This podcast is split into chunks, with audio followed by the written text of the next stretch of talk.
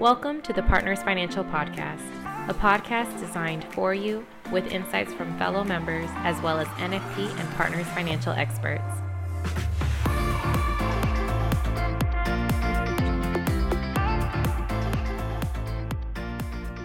Hi, welcome to the Partners Financial Podcast. I'm Kristen Boulat, and today I'm joined by Howard Scharfman, Zach Rose, and Jeff Ostrom all of whom are illustrious members of the Partners Financial Board. And they have joined us today to talk about how they start the year. We all had a really interesting year in 2021 with a lot of sort of variance and, and supply chain challenges, but also as an industry, we had a year that people were really interested in buying life insurance. And so we wanted to talk about how you look at your last year and then how do you get yourself set up for the upcoming year? What do you do to hit the ground running and you know get yourselves and your teams and your your offices focused on the upcoming year? So thank you all so much for joining me. Um, and if we could just jump right in, that would be great. And I'd love to hear how do you look at the upcoming year? We're you know a few days into the year and how do you get yourself started as you're looking at a new sales year? Jeff, you want to jump in and lead us off? Sure, and then sure. Zach and Howard, you guys can jump in and tell him where he's gone awry if he does. Okay. Thank you, Kristen. You know, Zach and I are disappointed that um, Howard didn't wear the gray zippy. We thought we made it clear that that's what we were all supposed to wear as a uniform today, but we'll get past it. Uh, I'm I'm really happy that you have this as a topic I think it's so important going into the new year to reset and have a plan. Um, I also love the fact that we can share ideas, right, with the membership. Um, so, in a study group mentality today, we have a study group of four, but I think this is an example of where everybody should lean on their study groups. Shout out to the Running Rebels. Um, at our firm, at FAP, I think we come in at the beginning of the year hoping to have a three step process um, we we want to set goals, but before we can, step one, we think we have to look at some film, and we're very deliberate about metricing the business. And what we're trying to find out is where the prospects came from, what did they buy, why did they buy, and I think once we've established that, we can do step two, which is to set goals set revenue goals, set activity goals, define what our dependencies on are on resources. Uh, where can we lean on, for example, resources at Partners Financial to help us achieve these goals? And then, of course, step three is to develop as specific of a game plan as we can. Um, how will we reach more prospects to produce more profile cases? And we talked a little bit about this yesterday, this group did in preparation for the call, that all of that, I think, is determined by how you come in to January 1. What's the state of your business? What does your funnel look like? Uh, Zach and Howard and I talked about the fact if you come in with a really full funnel, then you have to be intentional about working on those cases, marketing to the advisors and people of influence that are attached to it, and then find time to do new marketing. And if you come in with a funnel that's not where you want it to be, then I think you need to rev that marketing engine and get really specific about how to attract new referrals. So, Zach, as we were getting ourselves ready for this call, you had a really interesting approach in your business about what you do with clients and, and referral sources, and specifically sort of grooming new producers at the same time that you're you're keeping your business engine going. Can you give us a little bit of insight into that? Yeah, so on a yearly basis, we we try to look at our client list and and really do a good job of segregating out um, A, B, and C clients. And the thought process on new producers coming into the firm is is that we take some of the um, maybe B and C clients and try to transition those into the new advisors that are you know in, inside the firm. That way those clients are a getting hit they're getting talked to and then also it's a great learning ground for the new producers coming in. And uh, there's usually some great opportunities that that come out of those clients that we probably wouldn't have uh, ended up touching during the year just because of other opportunities that we have. Mm-hmm. it's a it's a nice way to both grow new producers but also keep the clients connected and and work on your business. And so i think that's really interesting. And then howard you were talking about how you start the year with no revenue and really look at your sort of segmentation of where the business comes from if you wanted to talk us through that. Well thank you kristen. We start every year the same way. We start started scared. And that motivates us because our january financial statements january 1st have no revenue. And we are confident enough to know that there is going to be revenue, but I'm not exactly sure where. So, what we do is we look at our business in three parts and we do a lot of planning, a lot of goal setting. We separate it into three categories. The first is our current clients and current prospects. What does our current client look like? Our client base look like? What our current prospect base looks like? And um, we plan out our go to market strategy to our clients, our go to market strategy to our prospects. Um, the second are our advisors that we work with. These could be FAs, bankers, attorneys, accountants, consultants. Um, they could be other insurance professionals that send us business. And what's our go to market strategy there? We analyze who has sent us business in the past, what's worked, and what hasn't. And the only way you could do that is by actually paying attention because a year's long and you might forget something. And the third is our direct business. The fact is, we don't do a tremendous amount of direct business, which means I find someone personally that isn't a client, that isn't a prospect, and didn't come from an advisor. Um, but we do have a select group of people that are on a prospect list that I'd like to meet. And we have a strategy for that also.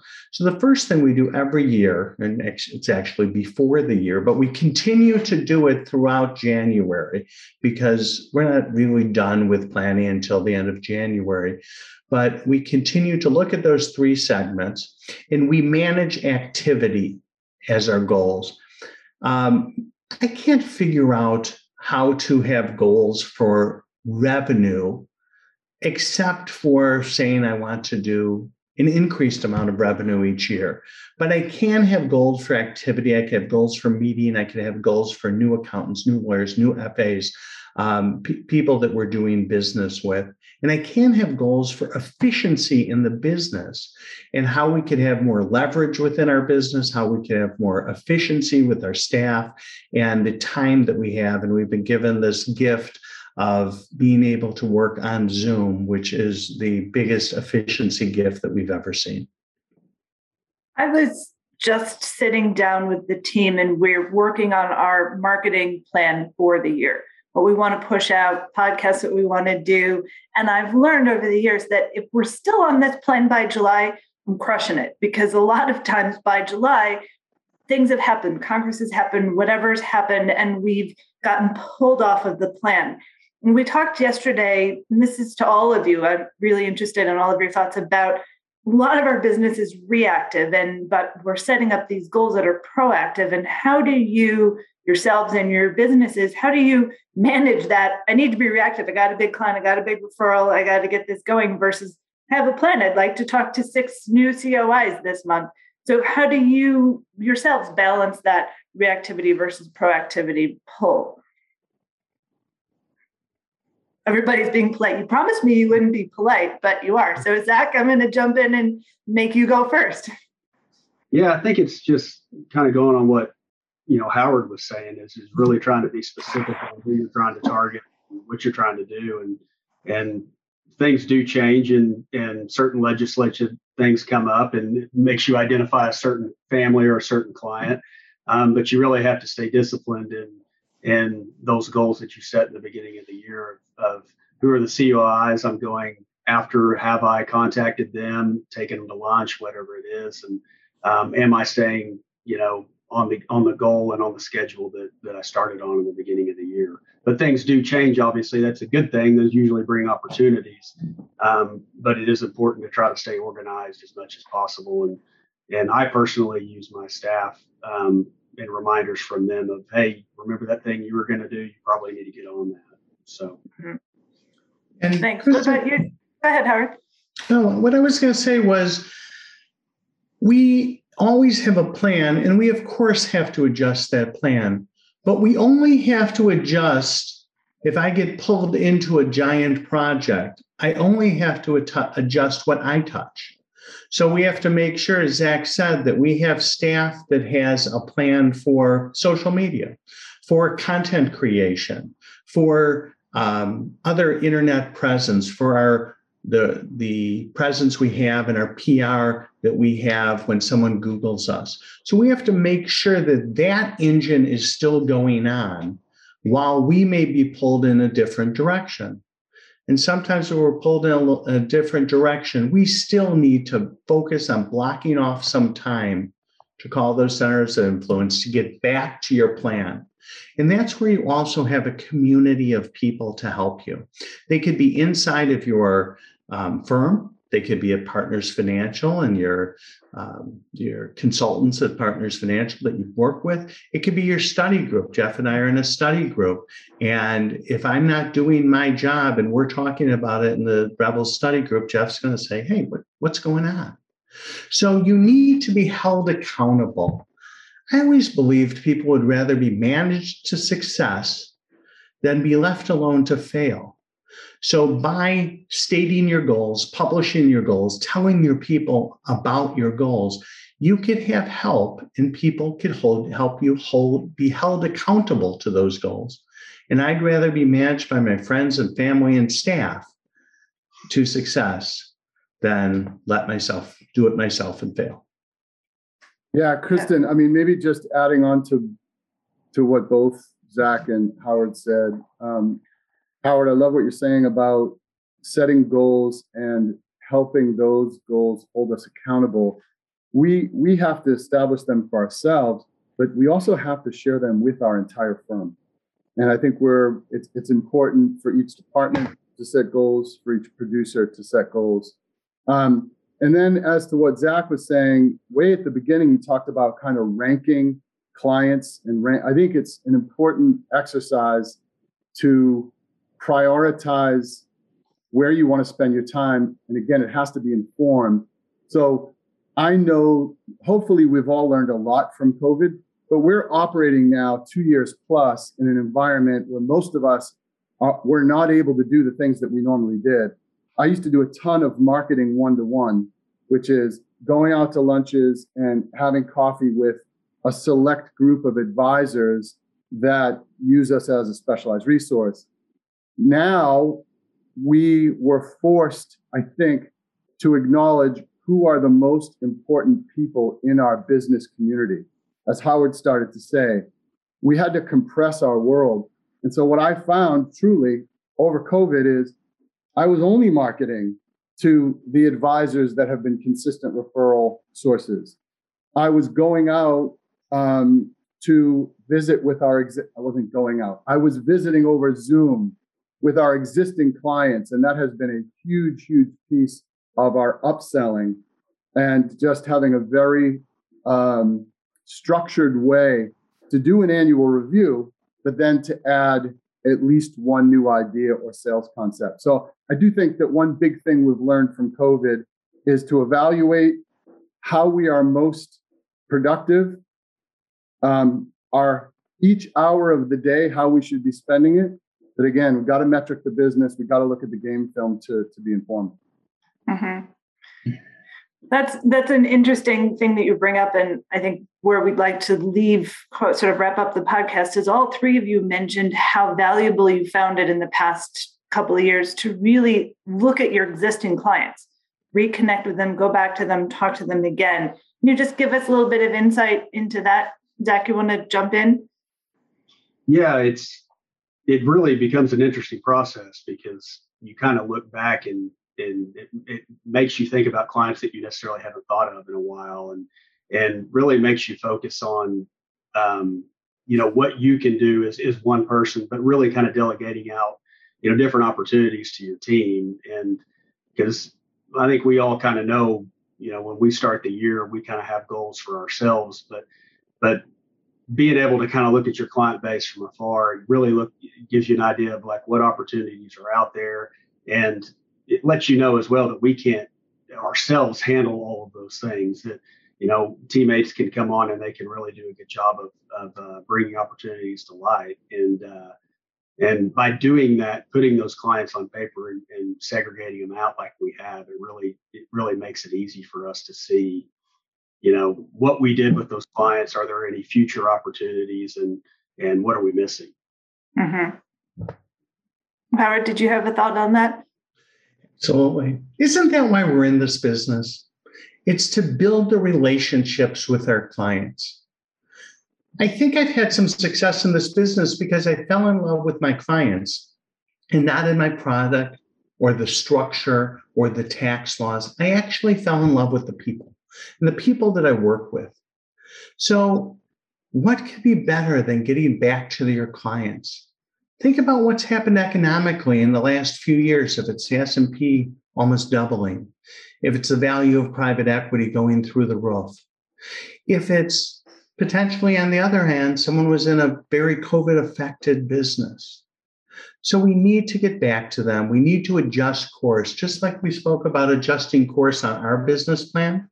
We have to adjust course sometimes with our clients and their financial plan and their estate plan. So that's the most fun thing that we do mm-hmm. is have the opportunity and the pleasure of calling our clients back, talking about where they are, what's going on, how are their children and grandchildren, who, by the way, might just be new, new clients, new prospects, and they always have a friend or a family member that they want to refer to us. So we have to make sure that we build those relationships strong and that's what I love about this business. It's learning from all of my clients, it's the relationship. And don't forget about that because there's a new bright, shiny object in front of you sometimes. Yeah, you know, if you let it, the business can be extremely transactional. And I think it's a challenge for us as salespeople, no matter how we're positioned when we meet the, client, to fight our way out of that transactional role and become a trusted advisor. And it only happens if we continue to show up, if we continue to deliver on what we promised. But we know this based on Howard's shiny new object. Most of us are built to get a yes and then run after the newest thing. And we have to acknowledge that service oftentimes competes with new sales. So the amount of energy that you're going to put into sitting down with a existing client sometimes you're like, well, wait a minute, I need to carve that out to go after someone new. So I think to the extent that you can, and we're lucky at FAP, you know, John Gil Martin built this Salesforce instance that gives us kind of push button reporting, but we don't have to worry about building it.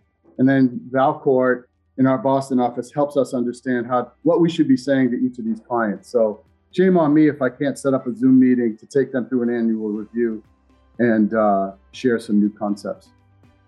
Mm-hmm. Absolutely. Well, I thank you all for your time and your expertise and your willingness to share your great ideas and really help all of us think about how do we look at the last year and use it to set reasonable goals that we can manage ourselves and our businesses for success. So I wish you the best of 2022 and that to all of our listeners as well. Thank you. Thanks, everyone.